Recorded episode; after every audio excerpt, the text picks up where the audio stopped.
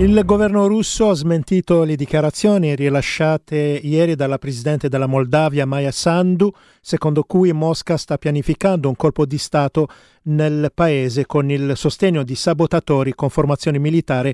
camuffati in abiti civili. Oggi per qualche ora lo spazio aereo della Moldavia è stato chiuso al traffico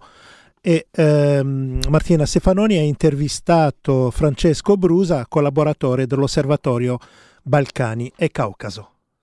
Cosa sta succedendo effettivamente è difficile dirlo in termini univoci. Sicuramente quello che è significativo è che c'è stato un cambio nel governo, cioè quindi ci sarà una riorganizzazione del governo. Innanzitutto la ex premier Natalia Gavrilizza ha rassegnato le proprie dimissioni quattro giorni fa e, e al suo posto è stato insomma, assegnato al ruolo di primo ministro Dorin Rechan che era eh, il consigliere presidenziale per la la difesa e la sicurezza interna. Eh, quindi questo vuol dire, ed è stato confermato dalla Presidente del Paese Maya Sandu in conferenza stampa, che eh, il governo sta prendendo, eh, direi molto seriamente, le eh, notizie relative a un possibile piano per eh, ribaltare il governo in Moldavia e sta orientando appunto la propria compagine governativa eh, in un modo che possa rispondere maggiormente alle esigenze di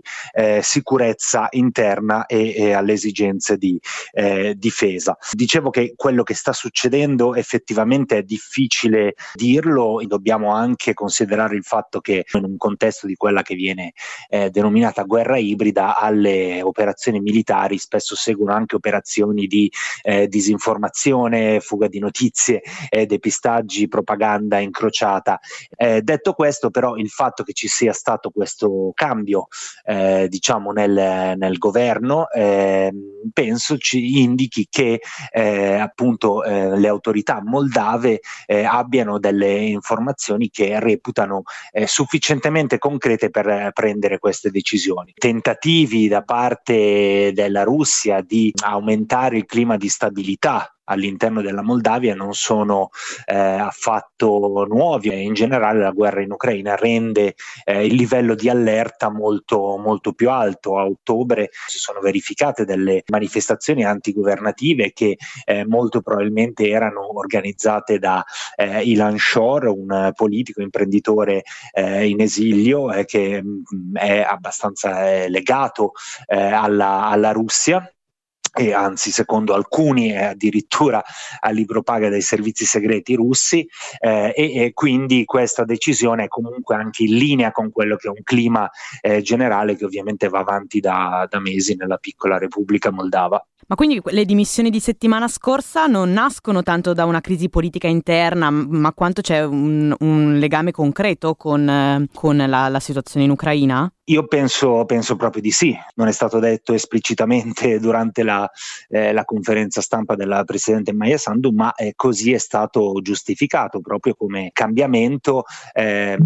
che risente anche di queste, di queste informazioni. Eh, non dobbiamo pensare allo scenario no, magari classico con coinvolgimento dell'esercito, eccetera, ma comunque operazioni che implicano delle, eh, l'organizzazione di proteste eh, apparentemente spontanee eh, e magari eh, azioni violente eh, verso luoghi istituzionali sensibili. Quindi ecco, è sicuramente legato, non credo sia l'unico fattore, penso anzi che sia un pochino la direzione verso cui andava Sandu in tutti questi mesi, quello di orientarsi verso una tendenza maggiormente attenta alle esigenze di, eh, di sicurezza. Prima citavi questo partito Shore, mi dici un, un po' di più co- cos'è, chi, chi, lo guida e che tipo di seguito ha nel paese? In generale, fin dal, dal, dall'indipendenza, la, la, politica è sempre stata un pochino sovradeterminata, no? in senso geopolitico. Mm, si, è, si, parla spesso e a ragion veduta di contrapposizione fra cosiddetti partiti filorussi e eh, cosiddetti partiti filo-europei. Ci sono forze partitiche che eh, hanno eh, maggiori connessioni e maggiori propensioni verso eh, la Russia. Fra questi sicuramente c'è Ilan Shor. Ilan Shor è un imprenditore di origini israeliane che eh, ha deciso appunto di fondare il proprio partito ed è anche diventato sindaco della cittadina di, di Orei. Non dobbiamo dimenticarci uno degli eventi che ha segnato maggiormente la, la vita eh, politica del, del, paese è stato il, lo scandalo eh, della, della, frode bancaria eh, appunto del, del, 2014. Si trattava di una frode eh, molto complicata che faceva parte di uno schema eh, di riciclaggio del denaro internazionale, eh, la cosiddetta lavatrice russa e Ilan Shore era coinvolto in questo scandalo. Da una parte della popolazione viene chiaramente associata a un blocco di potere politico imprenditoriale fortemente corrotto, ma dall'altra è anche un, un tipo di, di, politica comunque abile nel, nel gestire la comunicazione con un, un, approccio anche efficacemente populista, se così posso dire, che eh, raccoglie comunque eh, un consenso che gli permette appunto di avere ancora un, un consenso reale eh, al punto tale che eh, le manifestazioni dell'autunno, se non mi sbaglio, sono state proprio esplicitamente organizzate da, da lui, dal, dal suo partito.